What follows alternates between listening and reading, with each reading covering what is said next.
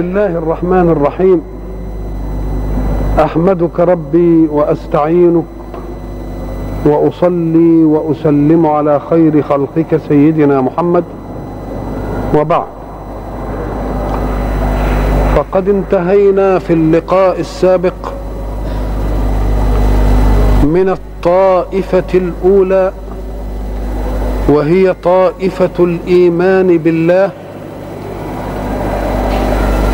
سواء كان ذلك الإيمان تاسيسا بحيث لم يكونوا يؤمنون بإله قبل اليوم أو كانوا يؤمنون بإله وبرسل وبكتب والمطلوب أن يؤمنوا بما أنزل على رسول الله وبرسول الله كما آمنوا بالرسل السابقين. وقلنا إن التقابل يقتضي أن يذكر الله الفريق المقابل وهم الكافرون. وقلنا إن الكفر معناه الستر ولا يستر إلا ما كان موجودا. اذا فالكفر في العالم طارئ على الإيمان. لأن الخلق الأول في آدم تلقى عن الله وتلقى عنه مباشرة وكان المفروض فيه أن ينقل ذلك إلى بنيه وقد نقل ولكن الغفلة وعدم قدرة الإنسان على حمل نفسه على منهج الله سترت قضية الإيمان. فأرسل الله رسله في مواكب متلاحقة ليبين للناس صلة الأرض بالسماء. وكان آخر ذلك رسول الله صلى الله عليه وسلم. ورسول الله صلى الله عليه وسلم حينما عالج أمر الدعوة في مكة المفروض أن نفهم اولا منزلة مكة ومنزلة سادة مكة بالنسبة لعالم الجزيرة وهم القوم الذين أرسل الله رسوله بلسانه. كانت مكة تأخذ مكان السيطرة في الجزيرة كلها. ومن العجيب أن أخذها مكان السيطرة في الجزيرة كلها كان مرجعه في الأصل ايمانيا. انظروا كيف نقلوا السبب الإيماني الذي جعل من مكة سيدة للجزيرة وجعل من سكانها من قريش سادة الجزيرة. انظروا كيف انقلب وضع الاستغناء فنمى فيهم ذاتيتهم واعتبروها أصالة فيهم وفي مكة غير مسنودة إلى الحق سبحانه وتعالى. إنهم لم يأخذوا المكان ولم تأخذ مكة المكانة إلا لأن بيت الله كان فيها وبيت الله كان يحج إليه من سائر أطراف الجزيرة. إذا فكل قبيلة منتشرة في الجزيرة لا بد ستأتي يوما إلى مكة. لتحج. وقريش هي سيدة مكة. إذا فلقريش مهابة عند العرب. هذه المهابة جعلت لقريش رحلتين رحلة الشتاء ورحلة الصيف. وأصبحوا مأمونين على أموال الناس جميعا يتاجرون لهم فيها. لماذا؟ لأن مهابتهم وسيادتهم تجعل القبائل التي يتعرضون للمرور عليها مجنبين إلى اليمن أو متشاملين إلى الشام في مهابة لأن أي قبيلة لا تستطيع أن تتعرض لقافلة مكة قريش في رحلة الشتاء أو في رحلة الصيف لأنها إن تعدت عليه فسيأتي يوم تكون بين أحضانها في مكة وهي لا تحب ان تمنع من الحجيج. اذا فقبيله قريش لا يتعرض إليها بسوء ومن هنا كانت المكانة. إذا فالمكانة التي كانت لقريش ولمكة كانت في الأصل إيمانية. أخذوها لنفسهم ذاتية. ولذلك تجد أن الحق سبحانه وتعالى يطلب منهم أن يذكروا نعمة الله عليهم. بأنه منع هدم الكعبة على يد أبرهة. لأنه لو انهدمت الكعبة ووجه الحجيج إلى اليمن كما كانوا يريدون لأصبح سبب المهابة ساقطا عند العرب. وسقطت مهابة قريش تبعا لسقوط هذه المهابة. ولذلك تجد القرآن كان دقيقا في قوله فجعلهم كعصف مأكول. أي الذين جاءوا لهدم الكعبة. لماذا؟ اقرأ بعدها لإيلاف قريش إيلافهم رحلة الشتاء والصيف. إذا فلم تألف قريش رحلة الشتاء والصيف إلا لأن الله صان لهم ذلك البيت. إذا انظروا كيف استغلوا السبب الإيماني ليجعلوه سيطرة كفرية. هؤلاء الكفار كان من الممكن أن يقول قائل إن الدعوة حين انطلقت في مكة لم تكن هي البيئة الأصيلة. بل كان يجب أن نبحث عن مكان آخر لأن دول سادة ولا يستطيع أحد أن يقف أمامهم نقول لا إنما أراد الله سبحانه وتعالى أن تكون صيحة الضعاف من المسلمين أولا في مكة في أذن سادة قريش. حتى لا يقال أنهم استغلوا الضعاف من القبائل الأخرى. لا لا بد أن تكون الصيحة الإيمانية في أذن سادة مكة. وذلك أمر أصيل لأن السيادة لقريش لم تكن إلا إيمانية. فإذا كانوا هم قد استغلوها كفرية فلماذا لا نعيدها إيمانية من جديد؟ من هنا كانت الصيحة في أذن السادة حتى لا يقال أن قوم محمد أو أتباع محمد استضعفوا طوائف من العرب ونادوا فيها بدعوتهم. لا إن الصيحة هنا وإن المعركة هنا وإن الابتلاء هنا وإن التربية الإيمانية هنا حتى يتربى الذين شدوا أولا في الإسلام على أن يتحملوا كل مشقات العنف بأعنف قوتها وأفتك حيلها وأشرس أدواتها. حتى إذا ما صبر المؤمنون وصمدوا يكون هؤلاء هم الأولى بأن يحملوا منطق الله وآية الله إلى الوجود. ولكن النصر لم يكن في مكة. إذا فالصيحة بدأت في مكة ولكن الانطلاقة الإيمانية كانت في المدينة.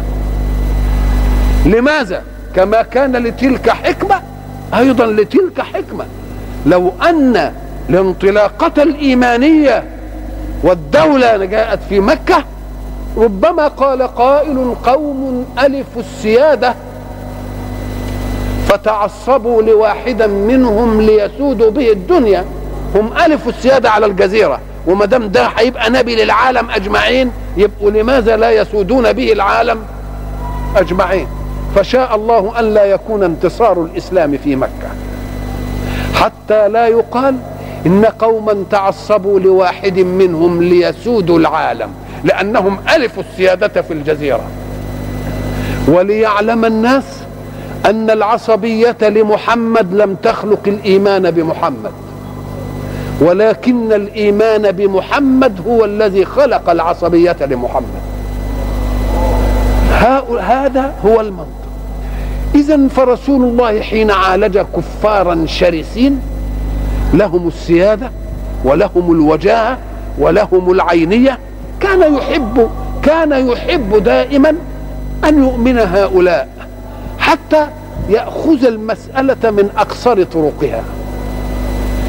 ولكن الحق شاء أن يعلمه أن هؤلاء لا يؤمنون أبدا. والإيمان بالله أمر اختياري. فانظروا كيف حكم الله. على قوم بخصوصهم وهم الذين كان رسول الله يحب أن يسلموا. وهم السادة. أبو لهب أبو جهل أبو سفيان الوليد بن عتبة عتبة بن ربيعة شيبة بن ربيعة الوليد بن المغيرة كل دول كان يريد رسول الله أن يؤمنوا. فكانت خواطره تداعب بأن هؤلاء لو آمنوا لاستراحوا من العنت ولذلك نجد أن الله سبحانه وتعالى عاتب رسوله من أجل مصلحة نفسه حينما تصدى لهؤلاء وانصرف عن رجل ضعيف آمن وجاء ليسأل رسول الله أشياء. كيف أن رسول الله ترك الاسهل على نفسه؟ رجل مؤمن وجاء ليطلب شيئا من رسول الله من الدين. هذا أمر سهل يسير. فما باله يترك الأمر السهل اليسير ويتصدى للأمر الشاق العنيف لصناديد قريش. إن رسول الله كان يكلف نفسه فوق ما كلفه الله به.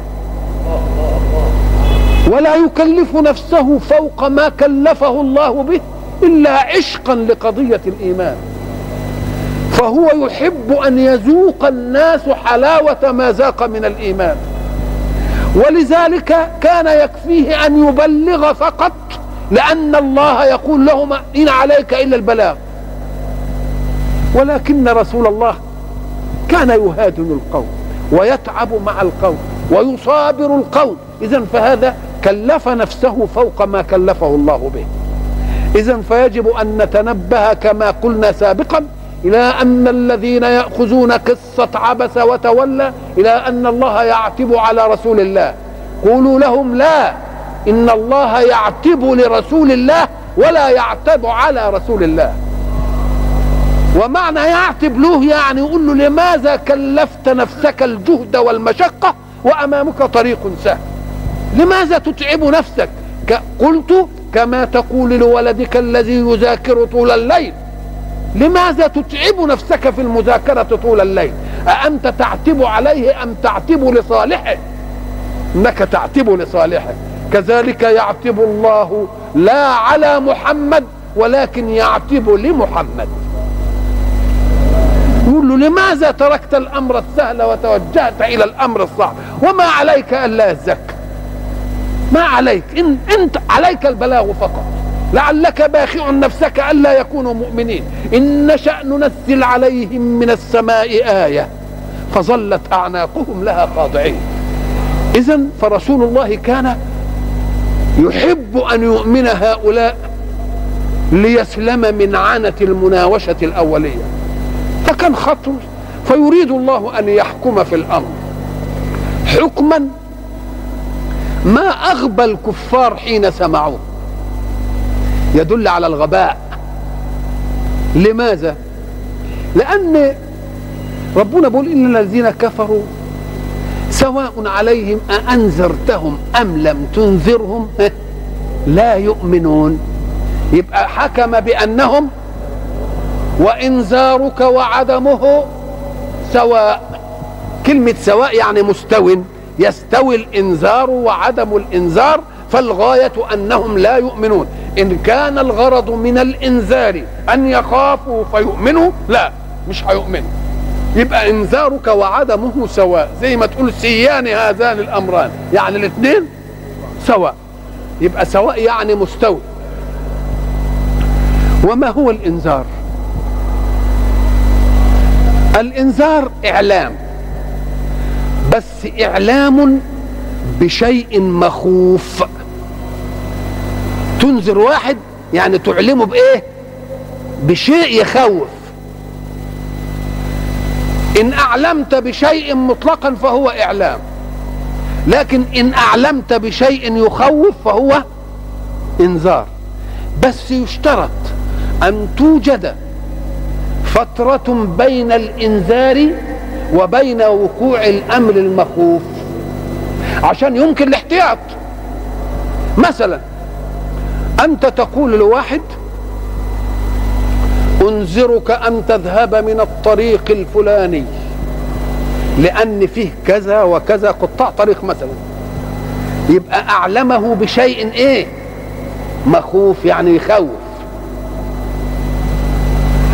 لكن هناك فترة ليحتاط فلا يسافر من هذا الطريق. إنما إذا لم توجد فترة يبقى نسميه إنذار أم قال لك لا يسمى إشعار. قول له أنت جيت من الطريق ده أوه خلاص يعني.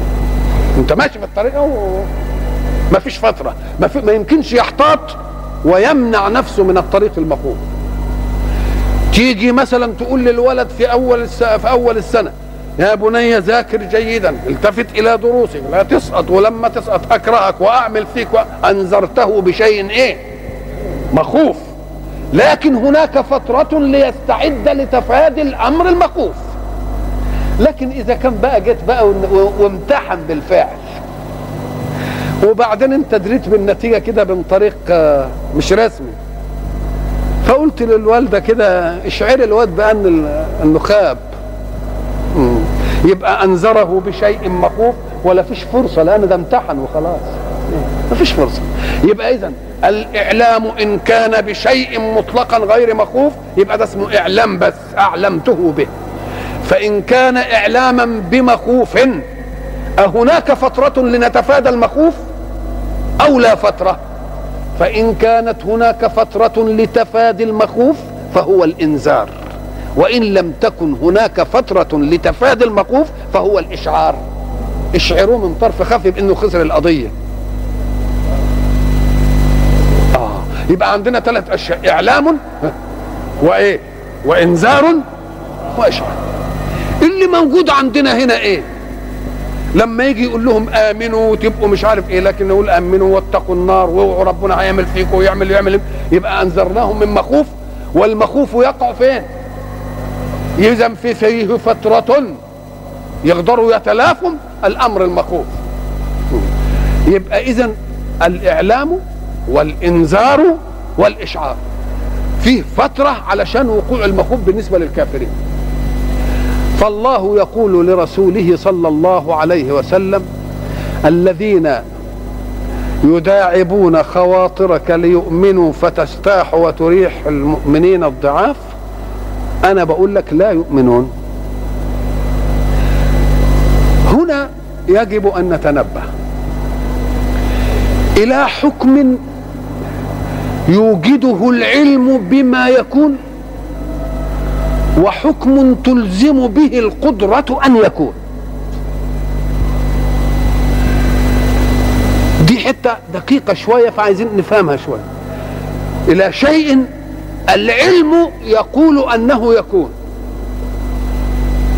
حين يقول العلم أنه يكون العلم بينكشف تنكشف له الأشياء إنما ملوش قدرة يجعل بها الأشياء. اللي يجعل الأشياء على ما هي عليه القدرة. إنما اللي يعرف الأشياء على ما هي عليه العلم. ما يقالش إنك لما علمت حاجة أرغمت الغير على إنه ينفذها اذا ففيه فرق بين أن يعلم الشيء وأن يجعل الشيء. يعلم الشيء دي صفة العلم. يجعل الشيء دي صفة القدرة. هنضرب مثل بسيط عشان نوضح القضية دي. هب أنك أنت والزوجة طرأ لكم مشوار سفر؟ تغيبوا فيه يوم طول والبيت فيه أولاد صغار فتركن لهم أكل. الأكل ده فيه لحمة وفيه سمك وفيه فراخ وفيه بيض وفيه جبنة وفيه أنواع متعددة. ثم خرجت أنت والإيه الأم. وبعدين الأم قالت لك في الوقت ده, زمان الأولاد بياكلوا. الظهر مثلا. يوم هو بيتبسط ولا بالك الأولاد هياكلوا إيه؟ هياكلوا من السمك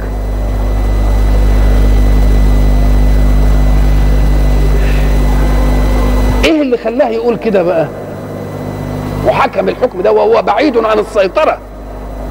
بعيد عن إنه يرغم الأولاد إنها تاكل إيه؟ الأكل قدامهم كله وهم أحرار. اذا فقوله هياكلوا سمك معناه مش هيرغمهم ياكلوا سمك. يبقى دي صفة العلم. يبقى العلم يعلم الشيء على ما هو عليه لكن لا يجعل الشيء على ما هو عليه. فهموا الفرق الدقيق ده؟ نيجي إحنا نسأل الراجل تقول له علمت إيه اللي خلاك تعلم كده؟ أقول له والله أصل الأولاد كانوا من كام يوم كده يقولوا له يا بابا إحنا عايزين سمك يا بابا إحنا عايزين سمك. فالمعقول ما دام السمك جه وهم كانوا ها آه يبقى علمه بقى. لكن لو ما كانش موجود في البيت إلا السمك بس وبعدين يجي يقول لها ده هياكلوا سمك. طب ما انت قاهرهم على أن ياكلوا سمك. آه يبقى أدي القدرة جعلت الشيء. إنما مش العلم. اذا ففرق بين العلم والقدرة. العلم يعرف الشيء على ما هو عليه ولا يجعله على ما هو عليه. ولكن القدرة تجعل الشيء على ما هو عليه. حين يحكم الله على الكافرين بأنهم لا يؤمنون أهو عمل القدرة أم عمل العلم؟ لو كان عمل القدرة لكانوا معذورين في أن يكفروا لأنه لا طاقة لإنسان بمقاومة قدرة خالقه. ولكنهم مكلفون ويعاقبون. إذا من العدالة أن لا يكون ذلك سيال القدرة. امال سيال الإيه؟ العلم. كما أن الرجل علم بالقرائن إن ولاده هياكلوا السمك.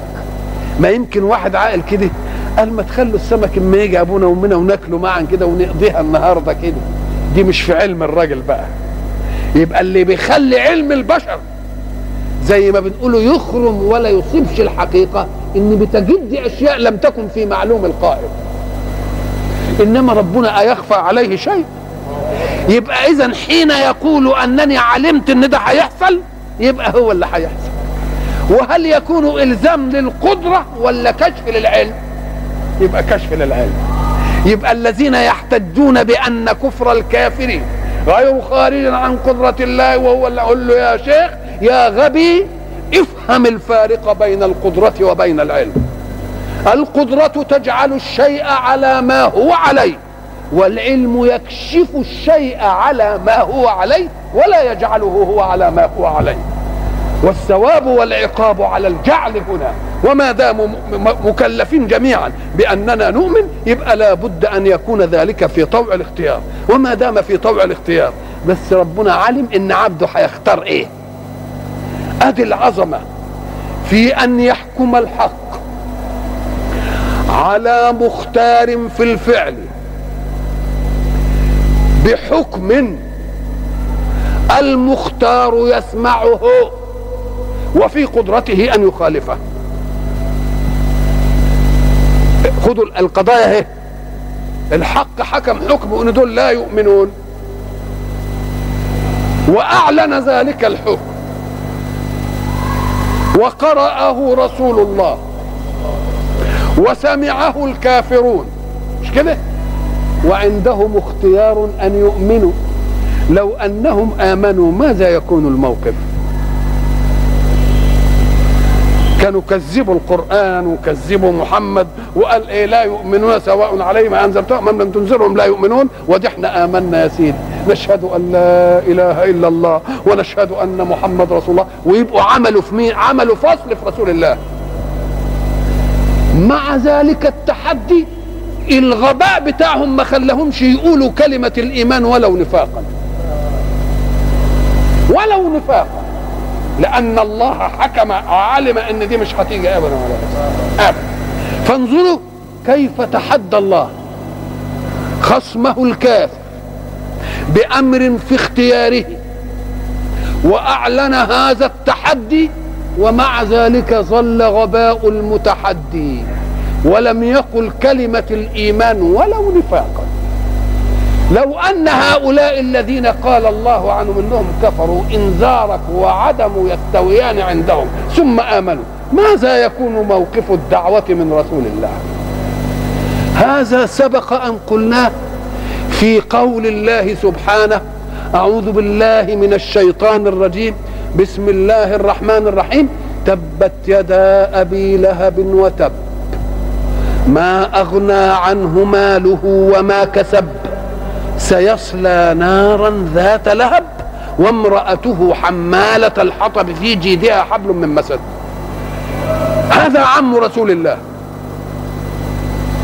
يحكم الله بأنه سيصلى نارا ذات لهب وامرأته ستصلى نارا ذات لهب.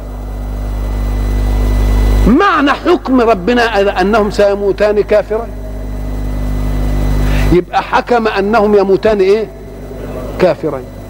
أما كان عند أبي لهب رشد عقل يقدر يقف كده في ندي قريش ويقول لا إله إلا الله محمد رسول الله.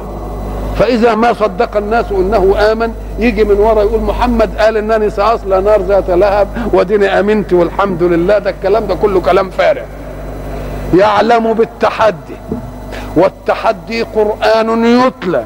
ومع ومع أن في كفار كثيرين آمنوا أكان يأمن محمد أن واحدا من هؤلاء يؤمن كما آمن عمرو بن العاص يؤمن كما آمن خالد بن الوليد يؤمن كما آمن عمر بن الخطاب يؤمن كما آمن أبو سفيان فيهز هذه المسألة هز لا إن الذي أخبره واثق من إن دي لن تطرأ على أذهانهم أبدا.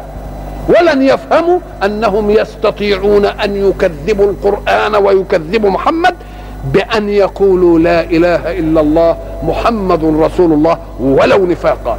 إذا فقول الحق إن الذين كفروا سواء عليهم أأنذرتهم أم لم تنذرهم لا يؤمنون دي وضع للبنة جديدة من لبنة الإيمان بالقرآن الذي أنزل على محمد وأن الناس مهما بلغوا من اختياراتهم في الأفعال فلن يختاروا أبدا.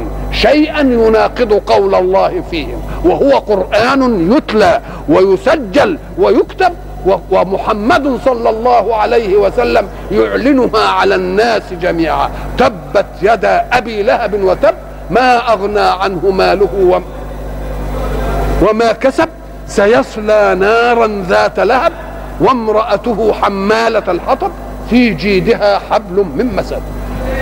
كل ذلك يؤكد أن الحق سبحانه وتعالى حين يطلب منا أن نؤمن ليس معنى ذلك أن إيماننا يفيده في شيء.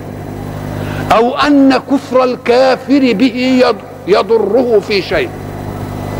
ثم يأتي الله سبحانه بعد الحكم في قوله سواء عليهم أأنذرتهم أم لم تنذرهم لا يؤمنون؟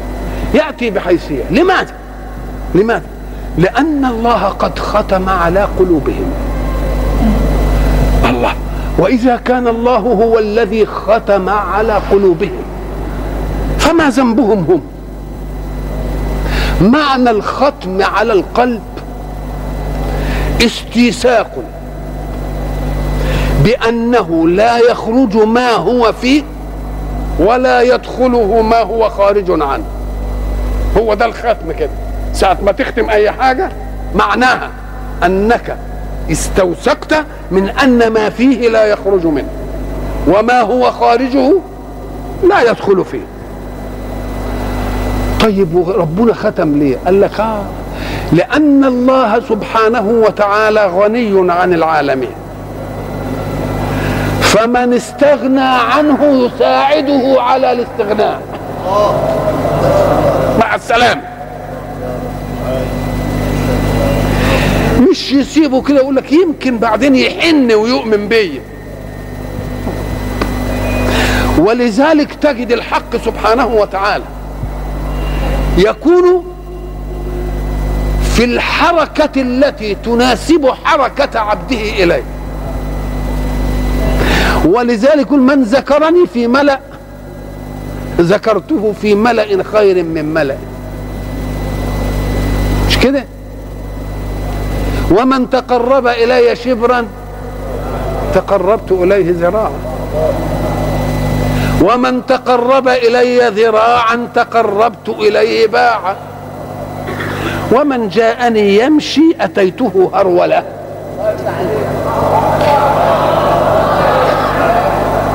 إذا فالمسألة الإيمانية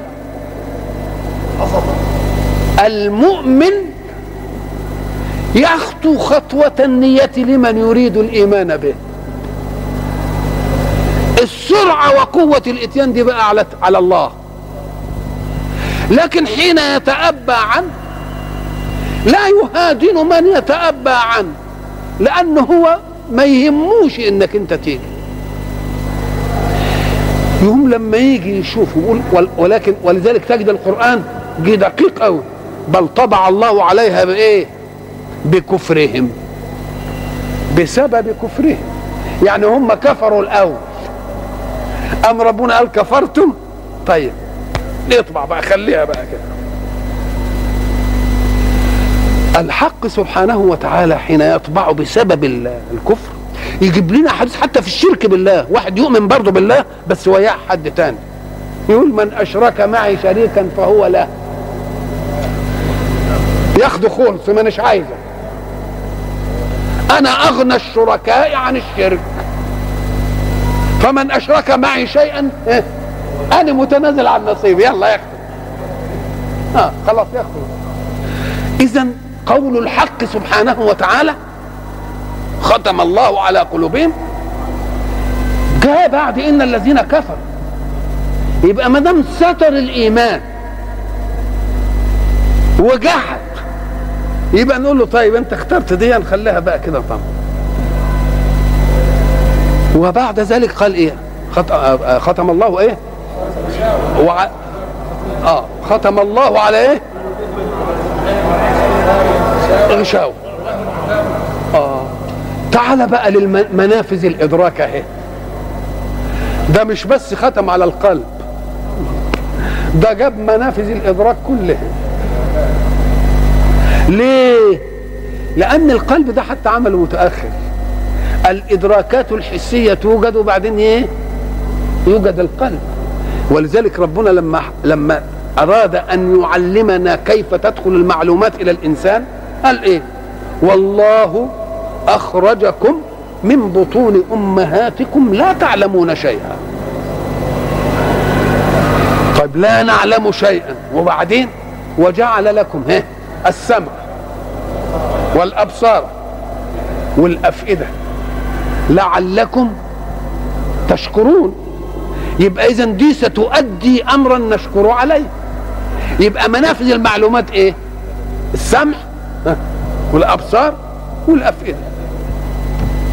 ربنا حينما جاء قال أنا طبعت على الإيه؟ على القلب. يمكن يظن إن ما دام الأبصار والأسماع لسه فيها تنبه. يمكن يجي وقت. اما قال لك لا أنا القلب أنا ختمت عليه خلاص. تشوف العين تسمع الأذن ولا السمع نافع ولا الرؤية إيه؟ ولذلك هيجي هناك يقول صم بكم عمي منافذ الإدراك ما فيش خالص كده. الله. ويجي يقول الغشاوة كلمة غشاوة دي. الغشاوة نعرفها أنها الشيء الذي يستر شيئا. تقول غشاوة غشاوة غشاوة زي ما بيقولوا فيها ثلاث ثلاث لقاء كل دي تفيد الالتفاف حول الشيء. وما دام فيه التفاف حول الشيء يبقى ملوش منفذ. يبقى برضه مؤدية كلمة الختم ولا لأ؟ ما هو الختم لا يدخل لا يخرج الداخل ولا يدخل الخارج. والغشاوة اتلفت ومن العجيب إن كلمة الفعالة دي تدل كده على الاحتواء وال وال وال والالتفاف حول الشيء. يعني مثلا تقول إيه؟ مثلا عمامة. لأنها بتت إيه؟ تتلف كده. عصابة برضه بتعصب بها إيه؟ رأسك. قلادة بتلف الايه كل ما يفيد الالتفاف يجي على إيه؟ على برضه إيه؟ ولاية. ما هي الولاية؟ لأنها بتاخد الحكم في كل الايه إمامة.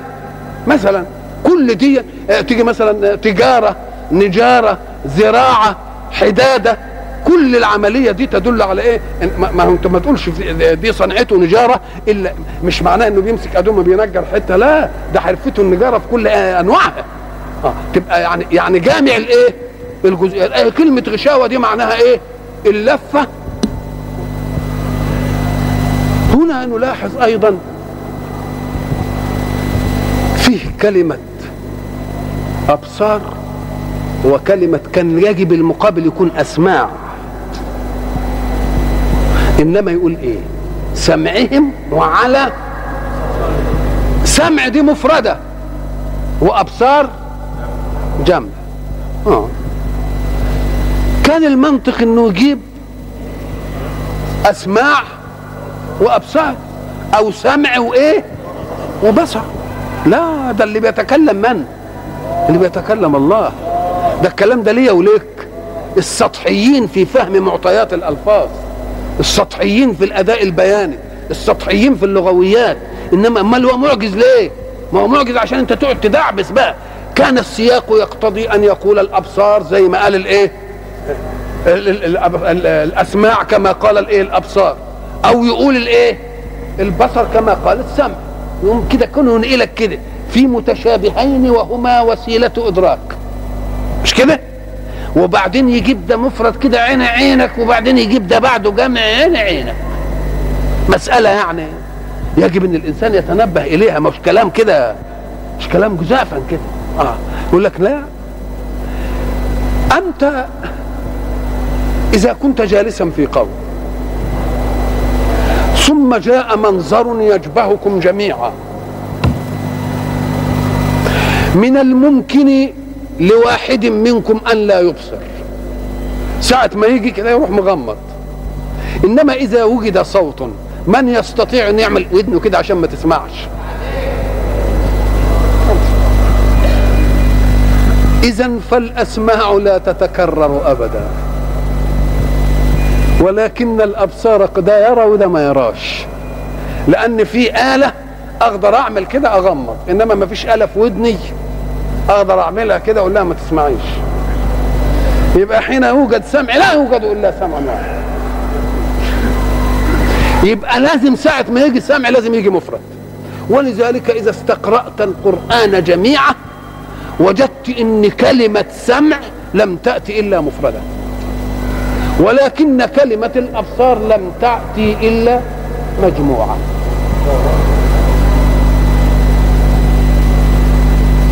فهمنا السبب؟ السبب إن السمع ما تقدرش تختلف فيه. إنما البصر ممكن تختلف فيه. ده يرى وده ما يراش. هنا حين ننظر إلى كلمة السمع وإلى كلمة البصر كنا تعرضنا لذلك في لقاء من زمان. قلنا إن دي من ضمن الإعجازات الأدائية للقرآن.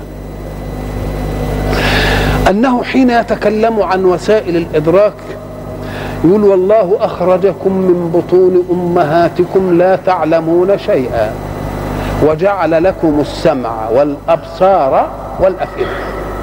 يبقى اذا دي وسائل إيه؟ وسائل العلم. ما هو بيقول أخرجكم لا تعلمون وجعل لكم أي لإيه؟ لتعلموا. علشان تشكروا. لما كل ما تعرفوا حاجة إيه؟ تشكروا. وبعدين كل آيات السمع والبصر في القرآن يتقدم السمع دائما على البصر. ويفرد السمع ويجمع البصر. يبقى كم لازمة؟ الأول إن السمع مقدم على البصر. ثانيا أن السمع مفرد والبصر مجموع. قلنا السمع مفرد والبصر مجموع. طب إيه حكاية إن ضروري السمع يوجد؟ قبل البصر قلنا بس في آية واحدة في القرآن. تقدم فيها البصر على السمع. آية واحدة. ودي محلها ليس الدنيا وإنما محلها الآخرة. لما تحصل الهيصه في الآخرة يقول ربنا أبصرنا وسمعنا. اللي كنا مكذبين به ها، أبصرنا وسمعنا.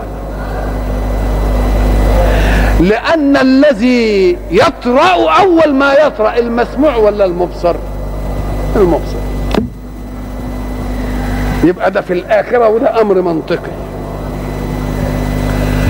فإذا ذهبنا لنبحث تقديم السمع على البصر وجدنا إن علم وظائف الأعضاء الآن نبه لنا متى يؤدي العضو في الأجهزة الإنسانية وظيفته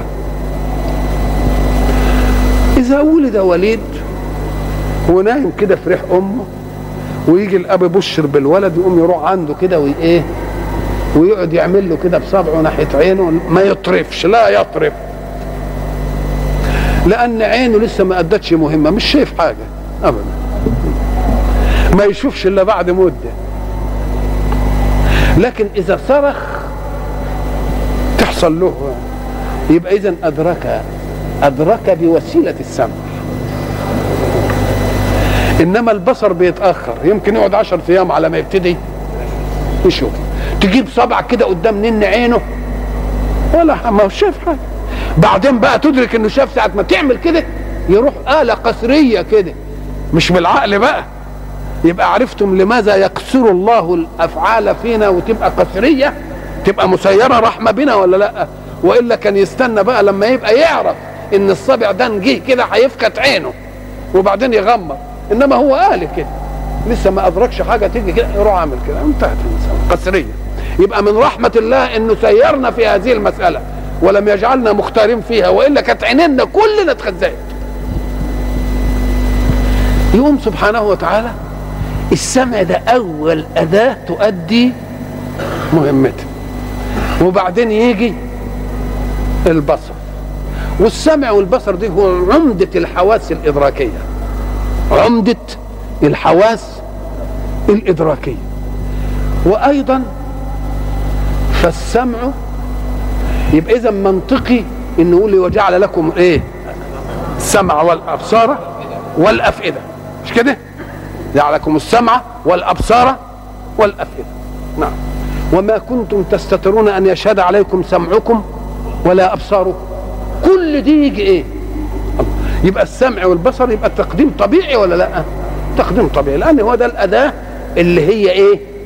اللي هي بتؤدي مهمتها أول أداة وأول معلومات للإنسان تيجي عن ناحية الصوت. لما نيجي نتعلم لو ما كناش بنسمع كنا نتكلم أه. ولذلك هيجي يقول لك صم بكم يعني الصمم قبل البكم. هو أبكم ليه؟ لأنه ما سمعش حاجة. هيحكي يقول إيه؟ ما يحكيش حاجة ابدا. هو بيشوف شفايف تتلعب كده يقوم يبتدي. إيه؟ يلعب شفايفه كده ويعمل آه. ما سمعش حاجة. يبقى صم إيه؟ بكم. يبقى اذا السمع أول حاجة تؤدي إيه؟ وظائفها فالحق سبحانه وتعالى ختم الله على إيه؟ قلوبهم.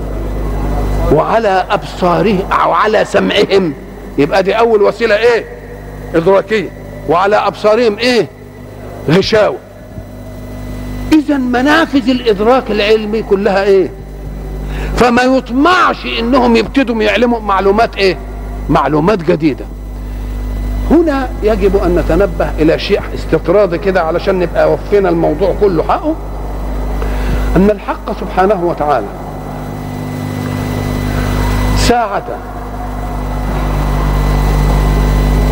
يقول في كتابه الكريم في سورة الكهف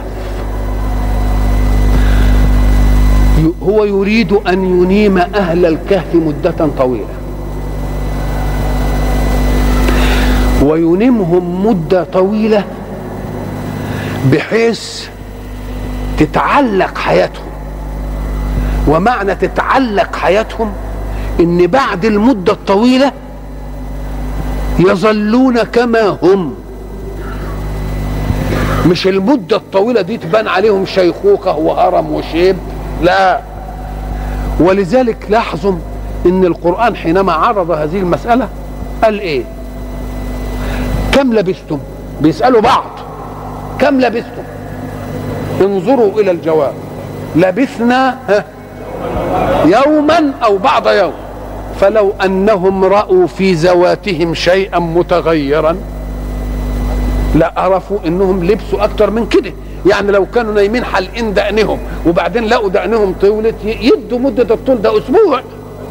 لو كان شعرهم أسود وبعدين أبيضهم كانوا يدوا لنفسهم المدة دي إنما قولهم لبسنا يوما أو بعض يوم دليل على إيه؟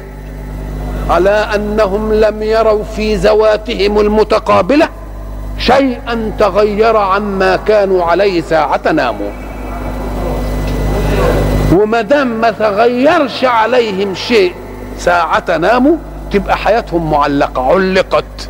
معنى علقت يعني إيه؟ يعني ساعة ما استيقظوا الحمها بساعة منامهم والزمن الذي فات هدر لم تحدث فيه عملية أيض في أجسامهم. عملية أيض يعني هدم وإيه؟ هدم وبناء ما حصلش.